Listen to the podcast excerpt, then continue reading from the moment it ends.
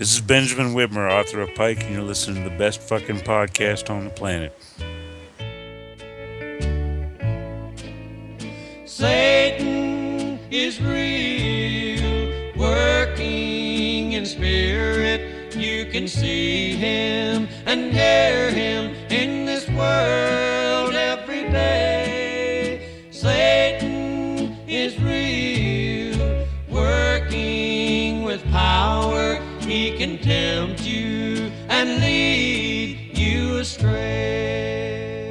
Welcome to Booked, where two guys tell you about the books they're reading. I'm Rob Olson. And I'm Livius Nedden. This week we're reviewing the novel Corrosion by Jon Bassoff. A little bit about the author. Jon Bassoff was born in 1974 in New York City and currently lives in a ghost town somewhere in Colorado. His mountain gothic novel Corrosion was called Startlingly Original and Unsettling by Tom Piccirilli, a four time winner of the Bram Stoker Award, and Beautifully Bleak by international best selling author Jason Starr. In addition to his work as a writer, Bassoff is the founder of the crime fiction publisher New Pulp Press, which was called Genius Masked as Genre by New York Magazine. That's kind of big. Yeah, I was gonna say that's not a that's not a yeah, it's pretty impressive. All right, a little bit about the book. This is a synopsis we pulled from Amazon. A mysterious Iraq War veteran with a horribly scarred face, a disturbed young man in a strange mountain town, a masked preacher with a terrible secret. Amidst a firestorm of violence, betrayal, and horror, their three worlds will eventually collide in an old mining shack buried deep in the mountains. Corrosion, the shattering debut novel by Jon Bassoff, is equal parts Jim Thompson, Flannery O'Connor, and William Faulkner, and an unforgettable journey into the underbelly of crime and passion. Drawn from the darkest corners of the human experience, it is sure to haunt readers for years to come. How do we come by this book? Our good friend Matthew McBride recommended it to us. Has Matthew McBride been wrong yet? He's treated us pretty well so far. He's been steering us pretty faithfully to some good stories. Awesome. Well, we'll see if uh, we'll see how how the McBride meter um, holds up on this one. Yeah, yeah. And the first thing I want to say about um, before we get into talking about the story, uh, New Pulp Press. This is our one, two, three. I think fourth, technically fourth book um, that is New Pulp uh, related. We read Hell on Church Street, Frank Sinatra in a Blender, The Rapist, and now um, this one, who's written by the founder of New Pulp, but it's actually published by Dark Fuse. Yep. And then there's like a special runner-up. Hard Bite is now being published by New Pulp, but it originally came out through Blasted Heath, uh, electronic only. It's funny because I didn't realize how many New Pulp books we'd we'd actually read, and and all of them were really good. Yeah, it's a serious uh, part of the catalog. So yeah, this book. Um, you know, I uh, I really wanted to read a horror novel for for for Halloween. This is our episode that's going up right before Halloween, and you know, in some ways, by your standards, this actually qualified, right? I mean, it's got some horrific elements to it. yeah, it does. So, um, uh, pretty good stuff here. So yeah. The synopsis says it all. This, unfortunately, is one of those books that I think we're going to spend so little time talking about the story because of just the nature of it. Um, but we'll try to give you our best rundown on it. I, I just yeah, I, I keep thinking like, what do I, what can I say about this story without you know ruining some piece of it? And, Right. there's not a whole lot that's not right in the synopsis. Yeah. So, um, logistically, the uh, the book is broken down into four separate parts, and each part um, focuses on the point of view of a specific character. One character is Joseph Downs. Then it goes to Benton Falk. Then it goes to Joseph Downs again. Then it goes to Reverend Wells. So each section is from the perspective of the character that it's named after. And um, while it's not a continuous story, they do kind of intertwine. And the part of the book is learning how one character's story affects the other character's story. Yeah, so in a pretty significant part, the first part we see through the eyes of Joseph Downs, who his uh, his truck breaks down near the small town. He's he's heading back home, and uh, he almost immediately gets involved in a physical altercation with a guy who's kind of uh, roughing up his wife. They were married, right? His wife. Mm-hmm. Um, and he gets involved in that, and that's kind of the catalyst for this whole first, well, for the whole book, I guess, but specifically for this first quarter or so. Yeah, and then um, then it just follows. Joseph Downs is the is the the character we're following for this first part, and it kind of follows him through, kind of being broken down in this town, this strange town, and uh, as time goes on, finding almost finding reasons to stick around instead of moving on to where he originally was going, almost as if like he was a little bit nervous to get where he was going, and um, yeah, so it's it's probably I'd say like novella length.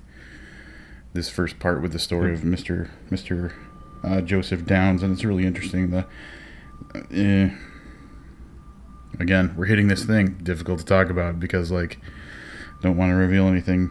Um, the the major um, identifying factor, the major thing that's um, like a standout thing about the character is that he's got a hideously deformed face, which is a um, an injury that he uh, got while he was serving in Iraq. His face is almost described as melted. Um, but that doesn't keep that doesn't keep our kind of femme fatale, uh, you know, uh, love interest, um, Lilith McClellan. Um, she is the abusee in this uh, this altercation that I mentioned earlier, um, from you know, kind of kind of hooking up with uh, with Joey Downs. Uh, so that's yeah, that's well, that's basics. The, the first whole you know third of the book probably because some sections are longer than others, and then we kick back from so that's in 2010, and we kick back seven years, and we follow a teenager Benton Falk. This one got a little bit twisted. This is where you really ramped up the, the, the weird and depraved kind of stuff. Benton and his family live um, in the mountains of, I'm assuming, like Colorado or something, I believe so. Yes. because they were near near Denver, I think. Um, and his mother's dying, and while his father's not a doctor, he believes he can find a cure. So right there, there's like this twisted element to it, and um, and so this kid is dealing with a family that you know he's losing his mother while at the same time his crazy father is doing these weird things to try and save her, and um, he's a little bit messed up himself. Yeah, it's a it's a very dysfunctional family. Dad's obviously a little nuts. Mom's kind of a whore.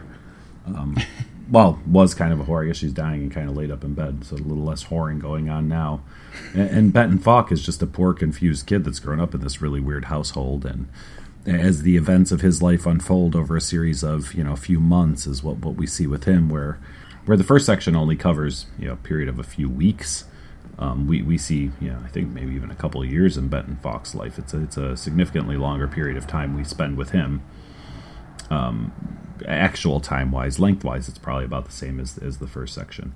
And then, of course, the inevitable, um, you know, kind of bringing together of characters. Uh, you know, we skip back to Joseph Downs for part three of the book. Yep. And this is where the two storylines kind of merge, and you find out how one impacts the other, and um, how what we learned about the two separately um, drive us toward the inevitable conclusion of of their storylines together.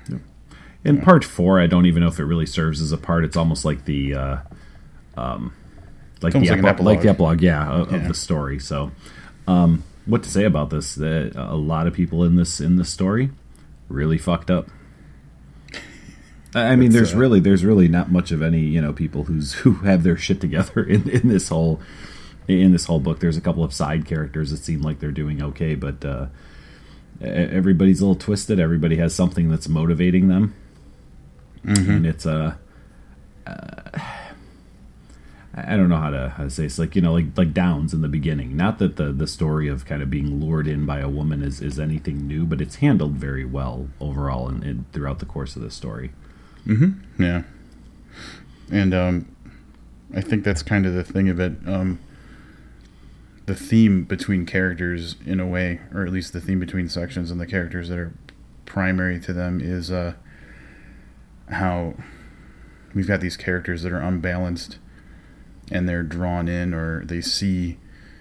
Um, I don't want to say salvation, but maybe comfort Mm-hmm. or normality in these women that they encounter, even though, even to the casual reader, you know, it's pretty obvious that things would end badly. And I think that the characters deep down probably know that, but they have this kind of unfortunate hope that like these girls could could kind of make their lives better. Yeah, I um it's weird that you say that because with with Downs and, and Lilith, who we mentioned, you know, earlier, so she's eh, Lilith's a tramp who, who's being kind of beat up by her husband, um, probably deservingly so. Um, so eh, I, I don't even know that Joseph, I think, almost accepts his kind of you know fate with her. I don't even know that he's looking for hope or salvation. I think at that point he's kind of seen this storyline play out before. Um, Yeah. And then Falk, the kid, you know, he becomes just um, infatuated with a, a woman that, that's older, you know, old enough to be his mother, is what's said a few times. Yeah. So, yeah, but women, man, something bad in the world happens. It's usually because a woman made you do it. Probably. Yeah. In my experience, that's very true. Yeah. So, um, so that's it. Uh, violence, man. Violence in this book is not. Um, it's not very violent throughout. You know, like it's not very frequent. When it is, man, this hits pretty, pretty goddamn hard. Yeah, it's not like yeah, like you said, not consistently violent, but um, it packs a punch. It's got that kind of un. There's not a. It's not stylized. It's just kind of stark and like brutal. Um, like violence you'd expect. It was very real, very authentic. So not choreographed and very you know, flower florally you know described. It's just like this fucked up thing is happening. Well, you know, it's actually interesting you say that because we have all the makings uh, of of what you said it wasn't. So we have the the Iraqi war veteran who could, in theory, and in other books we've read, take on three or four guys, you know, with some real fancy moves and Yep. take them all down. But yeah, it's definitely not that kind of book. It's very, uh, I don't know. It's it's kind of what what you start to see as violence and and you know action or whatever in, in a noir book nowadays. Much flatter yeah. Um, much more much more we're going to get to the end of this fight as quickly as possible as dirty as we can not a lot of you know long pages worth of combat it's, Right. it's you know it's usually i'm going to hit you in the head with the heaviest thing i can find and this is going to be over pretty quick so kind of nice but yeah far more realistic than than like you said the stylized violence that that we see in in most movies at least Right, which I thought was good. I think it's consistent with um, if anybody's listened to our previous episodes or read like Hell on Church Street or there's not really a lot of violence in The Rapist, but some of those more gritty crime novels, the hard hitting ones. yep Um, this is consistent with that. I think that Bassoff's style is exactly the type that new pulp typically looks for. Yep, I have to agree Yeah. i'm not saying anything else about the story i'm done All right, so since we're not talking about the story, I just want to talk about a few things that I noticed about the book that are bookie related. Did you notice the literary shoutouts that I made notes of? Not even a little bit. and I'm very curious to see if these were uh, if these were intentional or not.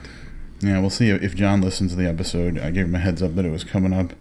We'll see if I was right or if I'm just reading into it. But um, oddly enough, this is totally a coincidence. The three literary uh, references that I picked up on are three authors that were listed in the synopsis. So Jim Thompson, the book that I read by his is The Killer Inside Me, which is it was written in the 1950s. It's a very classic kind of noir, like a psycho kind of dude story. And there's a town called Thompsonville in this book. Flannery O'Connor. I don't really have to talk about Flannery O'Connor, but uh, um, Benton Falk's father in the book, his name is Flan Falk. And then William Faulkner, the last name of the entire Falk family, is is um, reminiscent of his name. So I picked up those little literary hints, I, and then I'm assuming those are legit, and I'm thinking that there's probably even more that I just didn't pick up on. Dude, I wasn't sure about it when I read your notes, and then I completely passed over. Those are the three names in the synopsis, and now I'm, I'm on. I'm, I'm with you on this. That's That is right. probably that is probably a little too coincidental not to have been a, a, a to be- specific nod to. yeah. Right. no, I, I glazed all over that. I guess I was too wrapped up in the story. Um, yeah, and then I mean, like, really, when I was reading the book, the I kept thinking about the killer inside me, which I read right before we started this podcast back in 2011, because I wanted to get some of the classic, like, you know, the classic crime stuff. I just wanted to get a feel for it, and and really, this has some kind of parallels, or it just kind of. Uh, channels a little bit of that energy where your protagonist is a little bit crazy. There's some intrigue involving women and the things that we do, and it's there's some plotting and scheming. So there was just some some nice parallels. It it was reminiscent of the style that I got from the Killer Inside Me. So which I thought it was cool. I mean, I really dug the Killer Inside Me, and um, and I really dug the the feel, the overall feel of this book. Here, I'm going to bring down the class on the podcast a little bit. I'm looking at your literary shout out list again, and I'm thinking this is also a list of authors I've never read. Full full disclosure: I've only read Jim Thompson. I've never read Flannery O'Connor, and I've never read William Faulkner. I've heard they're okay. I've heard awesome things about Flannery. I have. yeah, I've heard that she can. Uh, that she she's she's okay. That's what most people say. She's all right. Maybe we can do like a throwback episode and hit up some Flannery O'Connor. Maybe we could. If we're gonna go throwback, all right, all right, we'll do throwbacks. We'll, we'll do the throwback discussion another time. Uh, you ready to do some quotes? I have some quotes from this book. All right. Here's a problem. I hit an issue while reading this book, where um, I was reading it on my uh, the Kindle app of, of my iPad. Something happened, and um, I lost my quotes from the beginning. Then I read a chunk of it on my computer, where um, I don't have notes available from, and then I have a few notes, but I looked at them and they're nothing that are like really representative of the book. So I don't really have any quotes available. It was a total technical glitch. Oh, you know what, dude? I'll take care of quotes for you. Yeah, you're carrying me this time. Here's Rob's first quote from uh, fairly early on in the book. Me, I watched from a distance, seeing how it all play out, because I wasn't a violent man, except when I had to be. That's Rob's first quote. Not bad, Rob. I like that. Hey, thanks. Yeah, no problem. Uh. Uh, she moved closer on the bed. Her face was in soft focus, pimpled skin, bloodshot eyes. Lovely? No, but I was in love. It happens too easily for me. I love that because the chick isn't even hot and, you know, causes this guy to kind of throw his life into upheaval because she's a woman and that's what they do. Sometimes being available is enough. Here's another quote for Rob.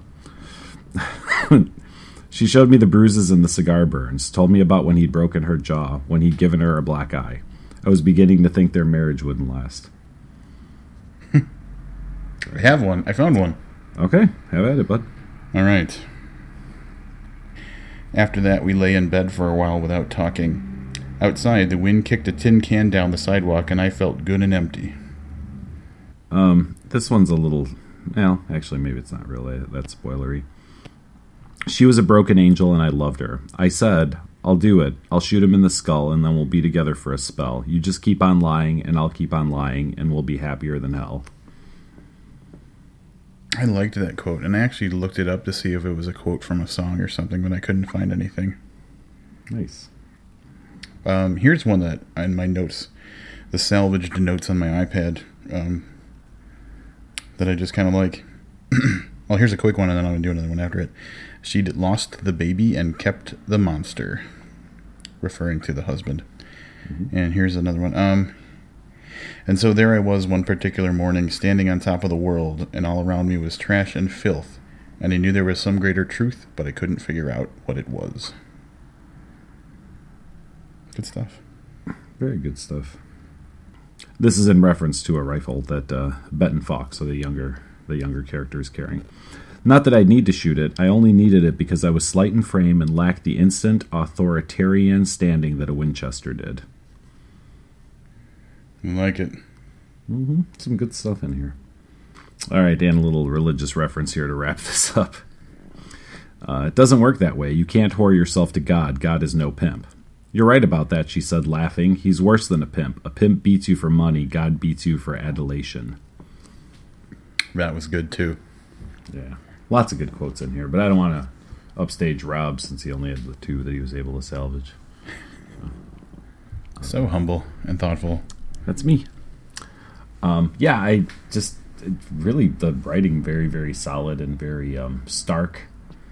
And uh, the one thing, so explain this to me, the lack of quotation marks. Help me out with this. Does that make it harder for you to read? Um,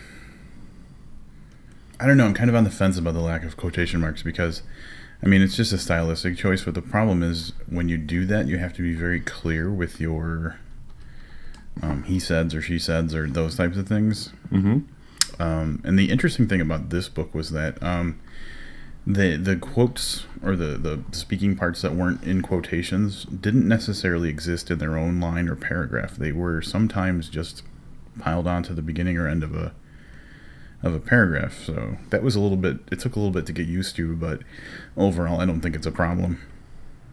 Now, do you know? Do you know what other book immediately comes to mind whenever I read something without quotation marks? Um, no. Kiss Me Judas. Ooh, nice. Yeah. Yeah. Every time, man. That's what I think about. Not that it happens all that often. It's interesting. it's just, it, it's an interesting choice, I guess. No, I didn't have any trouble reading it. Um, especially once you get in the flow of it after, you know, three pages maybe. But, uh, yeah, it's just an interesting choice. And I wonder, I often, well, not often, every time I read that, I wonder why the choice to do it that way. Yeah. I thought you were going to say a Kevin Lynn Helmick book because I haven't read any of them, and he's been giving me shit online about it now that we talked about it in the previous episode. Dude, he was not giving you shit about it. He was saying how grateful he you, he was for your review of the cover of his novella. I think you're totally reading it wrong. I don't know. At one point, he said he was going to send a Boys Town friend to take care of me late at night. All right, listen. If there's one guy that doesn't have any friends in Boys Town that I know, He's got one, maybe if you count me. It's Kevin. Well, yeah, that's it. Yeah, exactly. All right, let's wrap this up. You go ahead. You go ahead. I'm, I'm dying to hear what you thought of this because we did not talk about this book at all off the air. We didn't. Um, this book uh, kind of happened for me in a vacuum. Like I said, it, was re- recommended by um, Matt McBride, and so I didn't read the synopsis or anything, trusting his his judgment about stuff. Um, uh, he recommended that, and he recommended another book.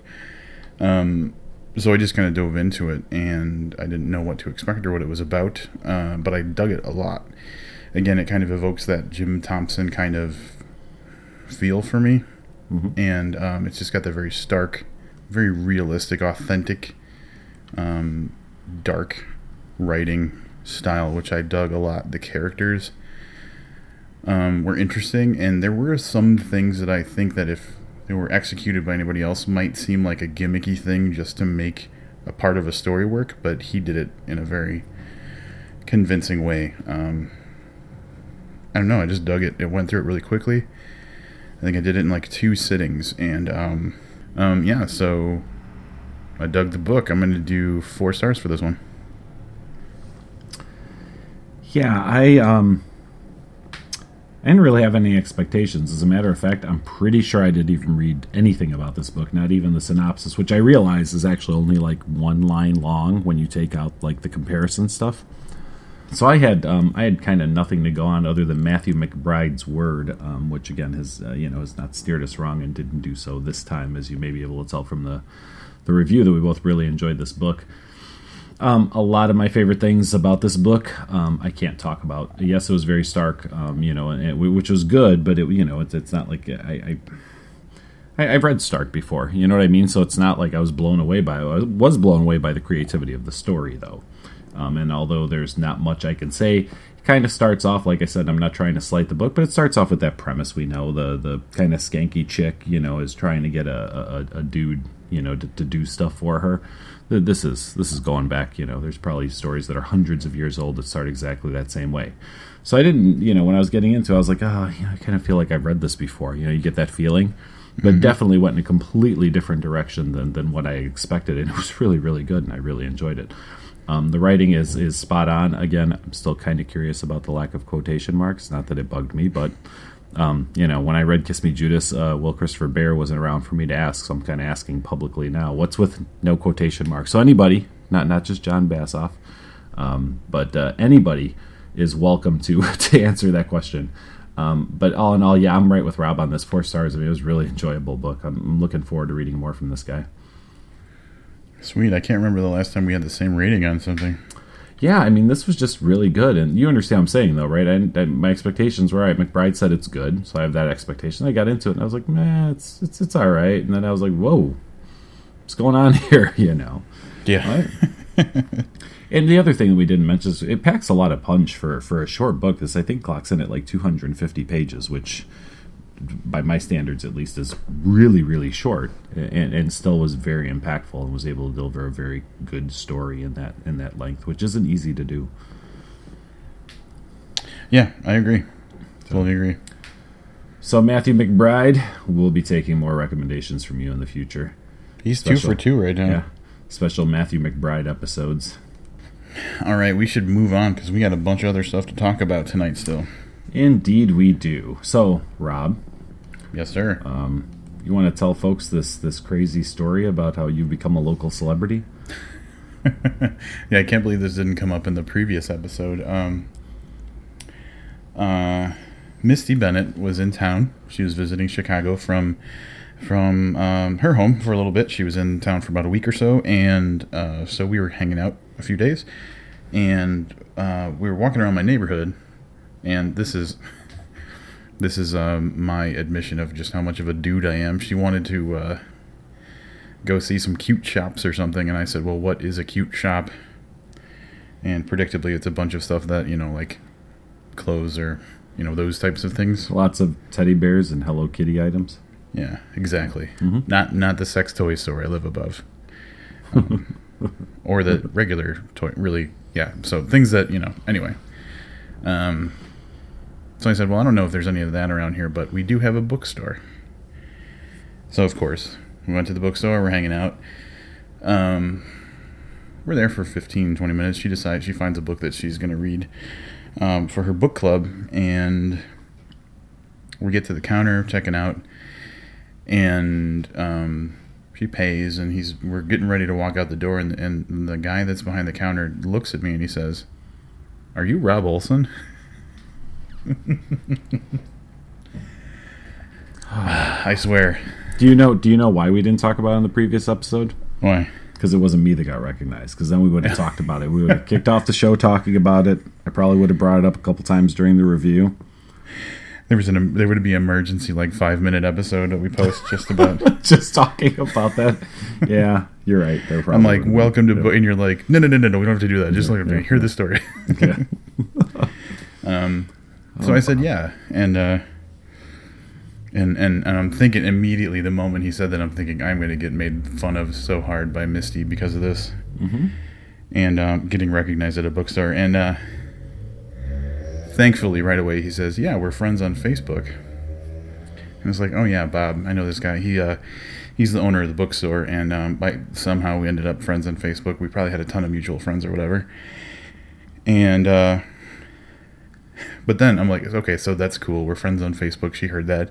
But then he starts talking about the podcast and asking me about the podcast and everything. And I'm like, uh, come on. I just didn't want- oh, So I was like, I'm going to catch so much shit about that. And sure enough, the moment we walked out the door, Misty's like, are you Rob Olson? Yeah. that's uh yeah the things that podcasters have to deal with I know. Local celebrity. I'm a local celebrity. So here, okay. So here's a little story um, um for you too. That's that's somewhat related, I guess. Things podcasters have to do it. So I'm gonna have to do this in a kind of roundabout way. Um, as some of you may know, Rob and I met because we used to work together years ago at the same retailer, and then uh, you know Rob kind of went on to do something else. I moved on from there. Blah blah. Any rate, turns out Rob and I have a uh, so one of my coworkers, not somebody that works with me, but someone who works for my company, used to work with Rob at a previous job Rob had. Small world, right? Retail So- is a small world. retail is a small world. Hold on a second because I want to pull up this email. Here's how not to get on a podcast.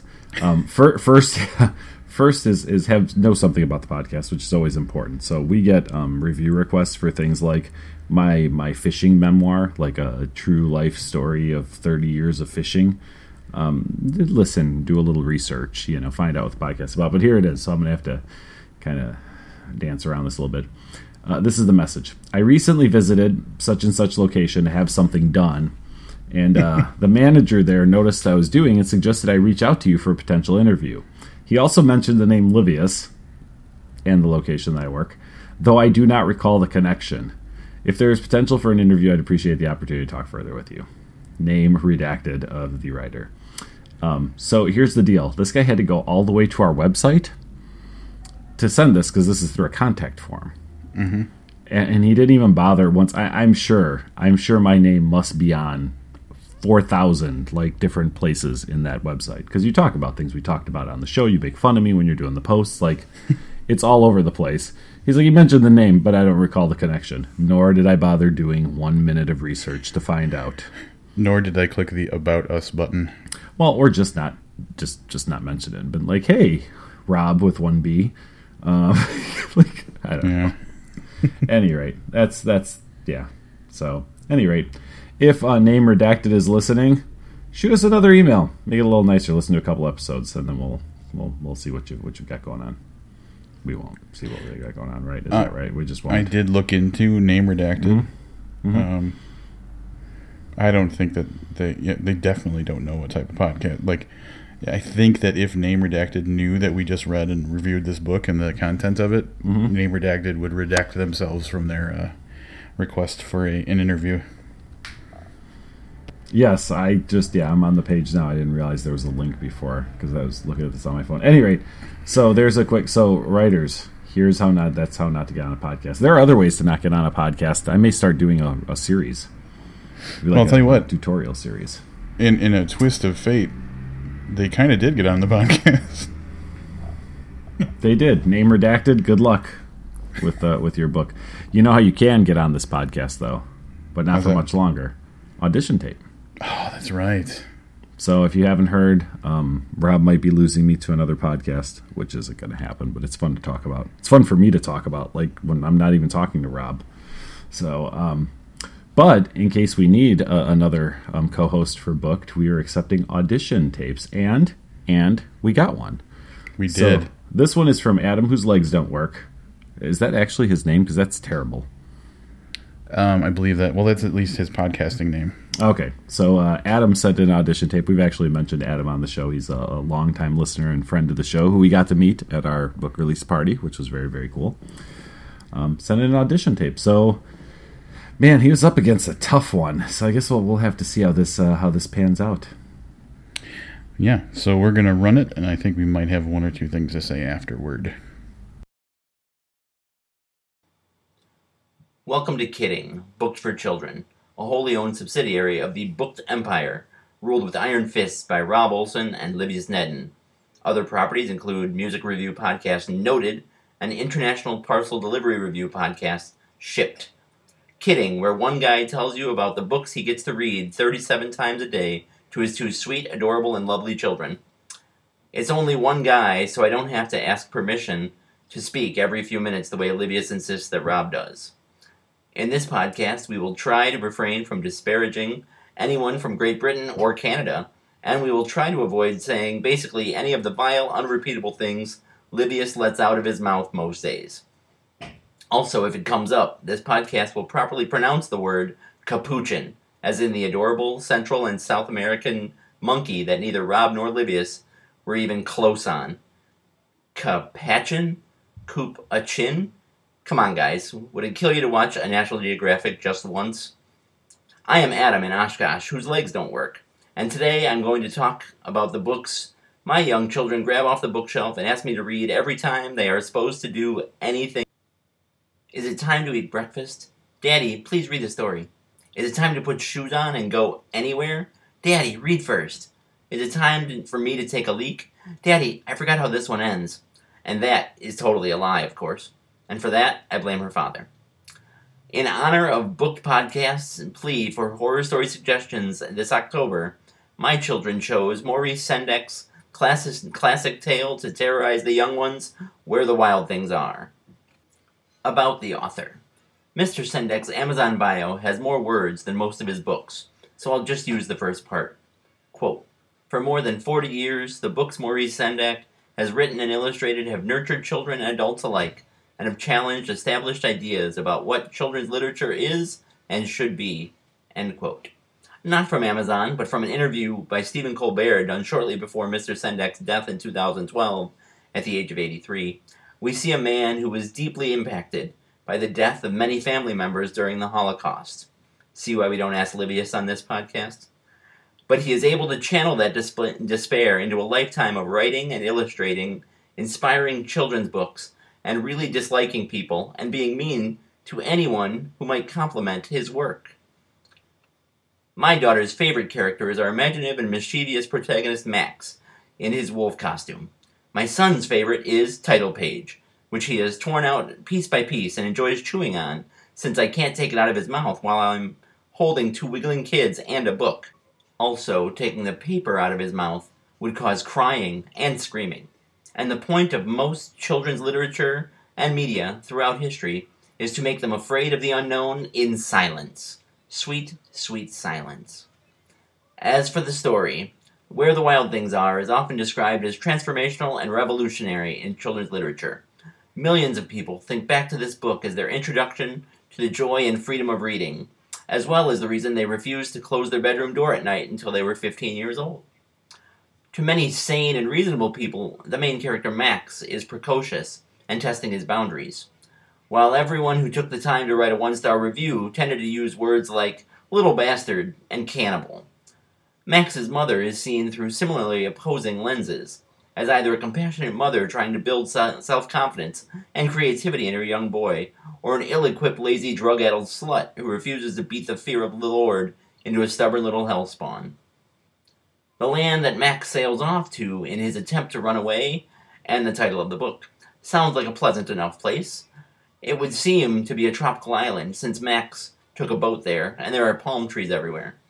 It is occupied by enormous and terrifying looking monsters, but, as my five year old tells me, they only eat fish and carrots and love to play games, though, so they aren't much to worry about. And that's about as much as I'd like to talk about the story before it gets all spoilery.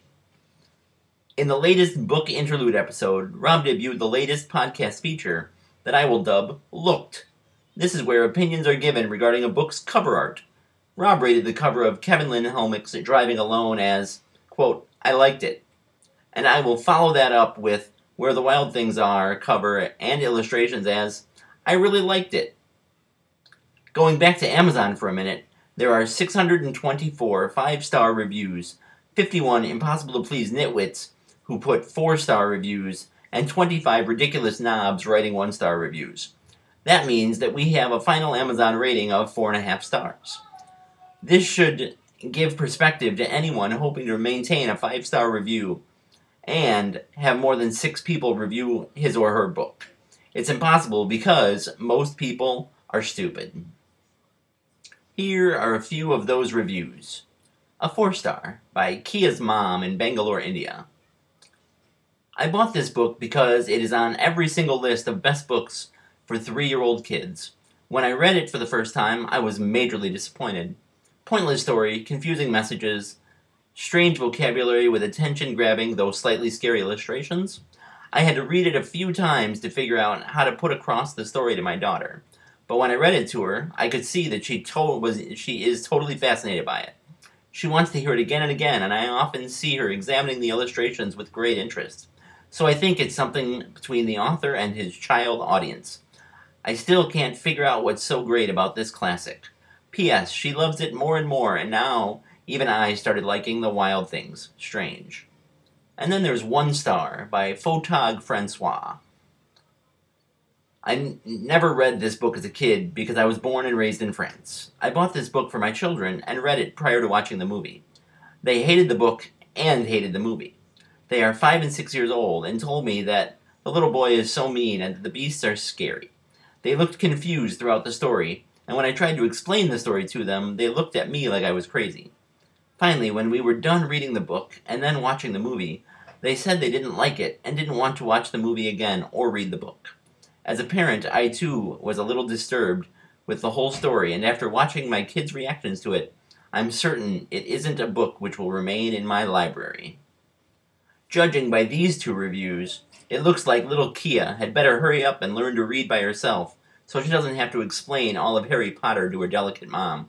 And then she'll have to track down Francois' little French children, like she's Liam Neeson, and explain to them what it's like to experience real fear. On to the wrap up. That being said, I give Where the Wild Things Are a rating of 5 stars for having everything a good children's story should have. Not too many words, engaging pictures, a rhythm that a child can fall asleep to, enough leeway in a story for a dad to make shit up in the middle. Also, it must have a few extra pages at the front and back for the child to tear out, color on, and as mentioned earlier, chew up. That's all I have for now, but join me next time on Kidding when I brutally attack everyone who has ever said anything bad about Dr. Seuss and try to explain to my five year old why I won't let her little brother eat page six of Green Eggs and Ham, even though the point of the story is to not judge things until you try them, and other parenting paradoxes. Mm, Now back to Rob and Livius at the booked studio apartment. Keep kidding. Well, that was certainly interesting. Apparently, if you're going to do an audition tape, making fun of us is a, is a is a requisite. Did you um did you notice who he made fun of the most? Uh, me? He does make fun of you a lot more. Oh, Um, man, and I have fifty percent of the vote on this. You do, but he knows that I do the editing. I think so. That's true. Um, I'm okay with it. I just don't know why everybody thinks that has to be part of the, the process. Really, you could just do this straight and have a good shot at it. Um, I have a, a, a good story about this, which I didn't even tell you. I was saving it for the episode. Okay, so Adam, whose legs don't work, knows me. I think we've talked about it before. I've known him since his legs did work, um, that far back. And randomly one day, um, about a week and a half ago, I get a text from and it says, As my Mac and audio help desk, do you know a way to take seven clips, audio only, recorded in QuickTime, and stitch them together as one recording? This raised no flags. and I'm thinking, wow, he came to the perfect person because I do a podcast. Still, the connection didn't hit. So I told him what to do. And so he says, Sweet, you are awesome. And then, like 15 minutes later, I get another text from him. And this is where things start coming together in my mind. He says, Okay, now how do I send it to you as my co host audition? Nice, very nice, yeah. dude. It's tough. We're gonna we're gonna have to uh, we're gonna have to pick a winner soon. We're gonna have to do something here. All right, I say we we give um, people one more week to send in a tape. Sound good? And on the next week, we'll announce uh, winner, co-hosting, um, all that good stuff. Does that sound good? I think that's perfectly fair. Cool, cool. So you guys have heard it. Uh, you can go back a couple episodes and catch our unnamed, um, our unnamed audition tape. Uh, but yeah, it's uh, it's going to be fun. So we've got some some ideas on what we're going to do with uh, with the winner, and uh, look forward to that next week, where I think we will probably pick a winner. I think we will. I think it's gonna we're gonna put an end to it. So uh, can I talk about my road trip? Yeah, your road trip. I think it's My road fair trip. that you said that. Yeah. Yep, yep, my road trip. So here's the whole thing. I went on a road trip, kind of podcast related. Um, went to Chicago, which for me is a road trip because that's farther than I usually go for anything. For me, that's driving home. yeah, that's driving home from work. I uh, Kevin Lynn Helmick and I went to the Sweet Leaf VIP release party that uh, Julian Grant put together. Um, as you guys may remember, we reviewed a fuckload of Scotch tape. It was our very first movie review that we did, right? First movie review, yeah, absolutely, Yeah. but not not our last. No, no, but we did the other movie review on a different podcast. So, No, technically we co. oh, that's right, because we put yeah. So yes, yes, you are correct. You are correct. So yes, it was our first um, film. It was by Julian Grant. This one, Sweet Leaf. Um, man, this one is uh, is equally as uh, as crazy as as fuckload of Scotch tape. Now you saw it right in just a kind of early screener form. You Yep. said right, so you're pretty familiar with it. Um, we went to Public Hotel, which sounds like the kind of hotel where you'd probably have to like pay by the hour. Yeah, Um, but dude, it's like one of the nicest hotels I've ever been in. God damn it, that place is really pretty. Um, and, uh, and and we got to watch this, which was very very cool.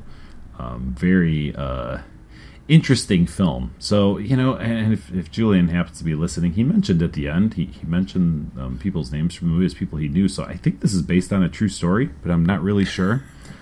but basically, it's your uh, uh, you know, kind of dumbass criminals, uh, you know, plot to to do something and all the different ways it goes wrong. Um, but uh, interesting, fun. Um, I'm so impressed. You know, he did this in eight weekends with I don't know what he said, like two hundred with two thousand dollars. Um, so very impressive for for you know for that. I can't imagine putting something together like that in the course of you know 16 days. Um, but anyway, it was very cool to be out there. Um, Julian Grant is actually uh, right now raising money, um, mostly to pay apparently to pay entry fees to be in uh, various Festivals. festivals. Yes, that's the word I was looking for. so he's uh, he's doing a, uh, kind of like a Kickstarter. This is an Indiegogo campaign. So if you're interested, for just ten bucks, you can get a digital download copy uh, pretty much right away. Uh, I think it's uh, I think Julian gets the notice, and then you uh, you get your copy. So ten bucks, and you can check out Sweet Leaf in the comfort of your own home. Do you know what makes an appearance in that that we've talked about on the show? I do. the Dan Donji Darkana tarot card set. Twice appears That's in there, right. which is pretty pretty cool. It's kind of nice, you know. And even though you know we kind of run in the same circles or whatever, I was sitting there watching this. I go, "Hey, I know. Hey, I know. The, oh, I have those. Like I ordered those. That's awesome." So very cool to see that uh, on the big screen, so to speak. Kind of gave me the idea that we just need to give Julian a bunch of booked logo merchandise. Yeah, that's uh, that's probably not a bad idea. So uh, yeah, definitely head over to Indiegogo.com. You can search for Sweet Leaf. You have 18 days, probably 17 or 16, depending on when you're listening to this. 10 bucks. Watch us on your TV. You want to put it on your big screen? Just plug your laptop up to your big ass TV. Be are you, like Best sitting a now? movie theater. Yeah, dude. Seriously, if you think about it, if you have like a 45 inch TV and you plug in your computer and you sit really close, it's like being in the movie theater. Or if you have an Apple TV. Yeah, exactly. Also, if you're in the Chicagoland area and really want to feel like you're in a movie theater, Rob will come over and kick the back of your couch. like every two or three minutes to give you I'll that. be on my phone. Yeah, exactly. So Be like, who is this bitch? yeah, but definitely um, check it out. Um, so ten bucks gets you that. Uh, you can do uh, a couple other things, which is really interesting because Julian Grant's like, I'm just going for broke. There's a ten dollar, a hundred dollar, and a five hundred dollar. So it's not like that stretch of like you see those like for a dollar you get our thank you. For five bucks you get this. For ten bucks you get the movie. For eleven dollars, and you know, and then there's all the way up to like ten thousand dollars. Nope, one hundred or ten dollars, one hundred, five hundred. So. He's really going to get a lot of $10 contributions. That's probably the case, but you know what? All he needs is uh, fifty of those, and he's good to go on his uh, on what he needs to festival submit. Not bad. Not bad at all. So, um, man, with all these co-host auditions, um, we forgot about the other guy that works on this show. That's right. Our man Skip Papersley. We haven't heard from him in a while. You know, we never made him do an audition, Dave. That's true. Well, his well, his first episode was kind of his audition. It was like a pilot episode. I guess that's true. Hmm. I guess that's true. So, uh, yeah, but he's back. He's back this week with uh, with pretty terrific book news. All right, um, let's roll that right now. Mm-hmm. Here's Skip Papersley with booked news. This is Book News. I'm Skip Papersley. Now for the news. The Huffington Post recently selected 11 words that will make you sound, quote, super smart, end quote. Here's the list. Paradoxically, oxymoron, ennui, beleaguered, exacerbated, didactic, anathema, logistics, quixotic, non sequitur, verisimilitude. In the spirit of cheap journalistic rivalry, I will now use all of these words in a single sentence. The list of the Huffington Post's 11 words that will make you super smart is paradoxically, oxymoron, ennui, beleaguered, exacerbated, didactic, anathema, logistics, quixotic, non sequitur, and verisimilitude. In other news, old bearded man George R. R. Martin has stated he's actually never going to finish the last Song of Ice and Fire book. Quote, I've worked on this most of my life, and like life, some things just don't get finished, said the gruff author of 23 books. And besides, no ending I come up with will be as good as Breaking Bad. At the time of writing this, Martin was chained to a typewriter in some sort of dungeon. Finally, the New York Times bestsellers in fiction recap. Howling its way to number 5 is Dog Song by Mary Oliver. Almost Gone is Gone by James Patterson at number 4. Nicholas Sparks takes a short fall with the longest ride at number 3. Catching 40 Winks is Stephen King's Doctor Sleep at number 2. In the front of the pack is John Sandford's Stormfront at number 1. This has been Book News. I'm Skip Papersley, signing off. I am fairly certain I can't spell any of those goddamn words. I did use logistically earlier in the book, or earlier in the episode, talking mm-hmm. about the book. Yeah. I, um, as a matter of fact, I was trying to go to the website. I can't spell Huffington. All right, so I think that's that's the real test is if you know how to find the list, Yeah, no kidding. you might be smart enough to say the words on it. That damn Skip Papersley always showing us up. what else do we have? We have this thing. We have this thing we should tease. That's what we have. Since we're That's not we really have. sure what we're doing next week, mm-hmm. we have this. Let's talk about this for a second. We kind of jokingly mentioned several months ago. Pretty sure that was on an episode, right? Yeah, we did talk about it on an episode. I was very enthusiastic. You were less enthusiastic, and I have over the course of several months worn you down. Donnie booked. it's coming. Um, we're not exactly sure what it is, but think Donnybrook, think booked podcast, and think Rob and I are way too lazy to be in any kind of fist fight before you get any great ideas. It's Right. probably not going to happen. Yeah. So, um, not talking about the logistics of uh, what we're going to do, I will remind everybody what a Donnybrook is, especially in the spirit of the book Donnybrook by Frank Bill. Uh, the Donnybrook is kind of this like multi-day like fighting competition where you'll have a bunch of a group of a bunch of people just like brawl it out till there's one winner.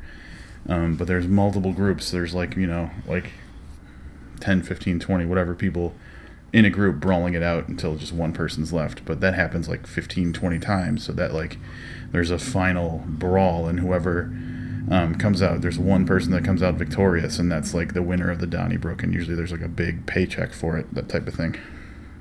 I can tell you there will be no paycheck. Let me start by saying that. It's gonna, that's how it's going to differ a little bit. There's probably going to be less blood and no paycheck. Yeah. So look forward to a Donnybrook style thing coming from Booked um, toward the end of the year. Right? Yes, indeed. Yeah, and it's going to be participatory. So we're going to get our listeners involved. Was that another one of the words from the goddamn Huffington Post? Probably All right. Um, so again, again, much like hyperbolic. Much like last uh, episode when we said we have no idea what's coming up, we have no idea. We've got something. We've got a little something in the works. I'm not sure if we can put it together in time for next episode or not. But next episode, we will um, likely have a winner of the booked audition tape contest. We may um, have more details on Donnie booked. You never know. You never know what'll pop up on the next show. I have a pretty good idea what it's going to be. I just don't want to say. All right, with that mountain of uh, vagary that we just threw at you, uh, I think that's going to wrap it up for this episode of Booked. Until next time, I'm Rob Olson. And I'm Livius Nedin. Keep reading.